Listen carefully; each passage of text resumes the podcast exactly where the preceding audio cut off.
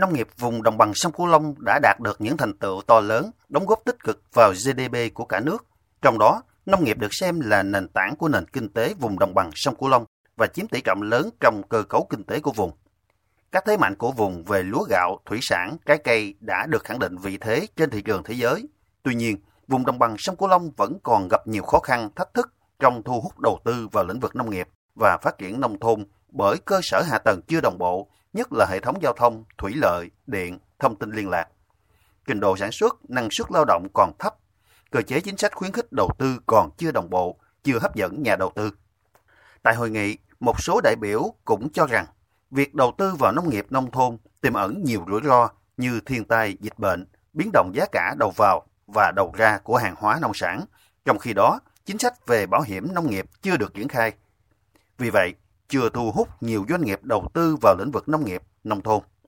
Theo ông Nguyễn Ngọc Hè, Phó Chủ tịch Ủy ban Nhân dân thành phố Cần Thơ, nhằm tạo tiềm năng lợi thế để thu hút đầu tư thực sự hiệu quả, Cần Thơ đã tập trung triển khai thực hiện các chính sách như Nghị định số 98 của Chính phủ về chính sách khuyến khích phát triển hợp tác, liên kết trong sản xuất và tiêu thụ sản phẩm nông nghiệp. Đó là xây dựng trung tâm liên kết, sản xuất, chế biến và tiêu thụ sản phẩm nông nghiệp vùng đồng bằng sông Cửu Long tại thành phố Cần Thơ theo nghị quyết số 45 của Quốc hội về thí điểm một số cơ chế chính sách đặc thù phát triển thành phố Cần Thơ. Ông Nguyễn Ngọc Hè cho biết, Trung tâm liên kết sản xuất, chế biến và tiêu thụ sản phẩm nông nghiệp vùng đồng bằng sông Cửu Long tại thành phố Cần Thơ sẽ khuyến khích hình thành mô hình liên kết giữa nông dân với doanh nghiệp để thiết lập mối quan hệ giữa nơi sản xuất nguyên liệu với công nghiệp chế biến sản phẩm, xây dựng thương hiệu hàng hóa, góp phần gia tăng lượng hàng hóa xuất nhập khẩu và giá trị gia tăng của sản phẩm với mục tiêu một điểm đến đa dịch vụ. Khi đầu tư vào dự án tại Trung tâm Liên kết Sản xuất, chế biến và tiêu thụ sản phẩm vùng đồng bằng sông Cửu Long tại thành phố Cần Thơ,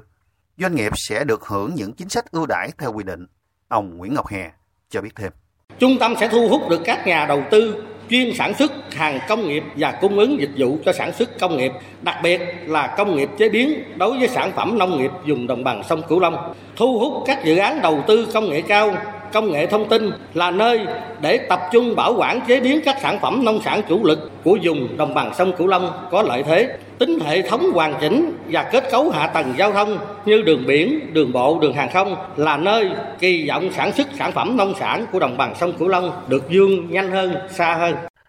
Theo ông Trần Thanh Nam, Thứ trưởng Bộ Nông nghiệp và Phát triển Nông thôn, trong 10 tháng xuất khẩu nông sản đạt hơn 43 tỷ đô la Mỹ, và ngành nông nghiệp đang cố gắng đạt mục tiêu năm nay xuất khẩu 45 tỷ đô la Mỹ. Hiện đã có những dấu hiệu khởi sắc, đặc biệt là xuất khẩu rau quả đã đạt gần 5 tỷ đô la Mỹ, vượt dự báo. Còn về xuất khẩu gạo, đến nay đạt gần 4 tỷ đô la Mỹ và đến giờ này là lượng gạo vẫn đảm bảo an ninh lương thực trong nước và cân đối xuất khẩu. Thứ trưởng Bộ Nông nghiệp và Phát triển nông thôn cũng cho biết, xuất khẩu thủy sản đã đạt trên 7 tỷ đô la Mỹ và dự báo từ nay đến cuối năm cá tra và tôm sẽ khởi sắc trở lại. Hiện đã bắt đầu có những tín hiệu tốt, nhưng cũng cần phải đẩy mạnh xúc tiến thương mại để đạt mục tiêu. Ông Trần Thanh Nam cũng cho biết, quan điểm của Bộ Nông nghiệp và Phát triển Nông thôn là đẩy mạnh đầu tư vào logistics nông sản. Hiện nay, dịch vụ phục vụ cho ngành nông nghiệp thường tập trung vào đối tượng nuôi, còn đầu tư cho quy trình dịch vụ để cung cấp một cách căn bản thì còn nhiều vấn đề.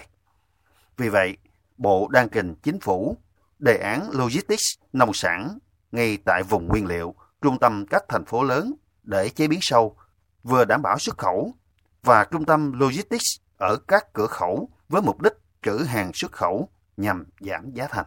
Bộ Nông nghiệp đang trình thủ tướng Chính phủ cái đề án logistics nông sản. Trong đó là chúng tôi tập trung vào ba cái trung tâm lớn. Một là trung tâm logistics ở ngay vùng nguyên liệu để đảm bảo được gì kho chứa hàng kho chứa ờ, cái nguyên liệu. Rồi vấn đề cái dịch vụ tư vấn về kỹ thuật để mà giúp cho người nông dân. Thì những cái trung tâm này nằm rải rác ở các vùng nguyên liệu. Trung tâm thứ hai đó là trung tâm mà ở các cái thành phố lớn để vừa là có chức năng chế biến sâu vừa là đảm bảo xuất khẩu. Cái mô hình thứ ba đó là mô hình ở các cửa khẩu. À, chúng tôi cũng làm các cái trung tâm dịch vụ logistics chủ yếu là trữ hàng để mà xuất hàng các nước. Chính cái dịch vụ này sẽ giảm giá thành rất lớn cho cái chi phí sản xuất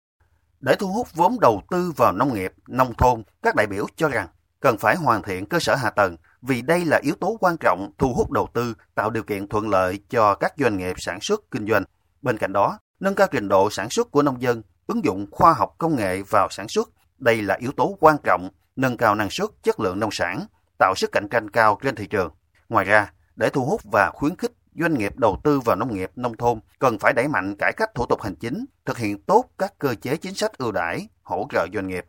Tại hội nghị, các đại biểu đã chứng kiến lễ ký kết ghi nhớ hợp tác đầu tư vào nông nghiệp nông thôn giữa một số địa phương và doanh nghiệp. Đây được xem là hướng đi bền vững để phát triển nông nghiệp nông thôn theo hướng hiện đại, xanh, sạch, đa dạng và bền vững.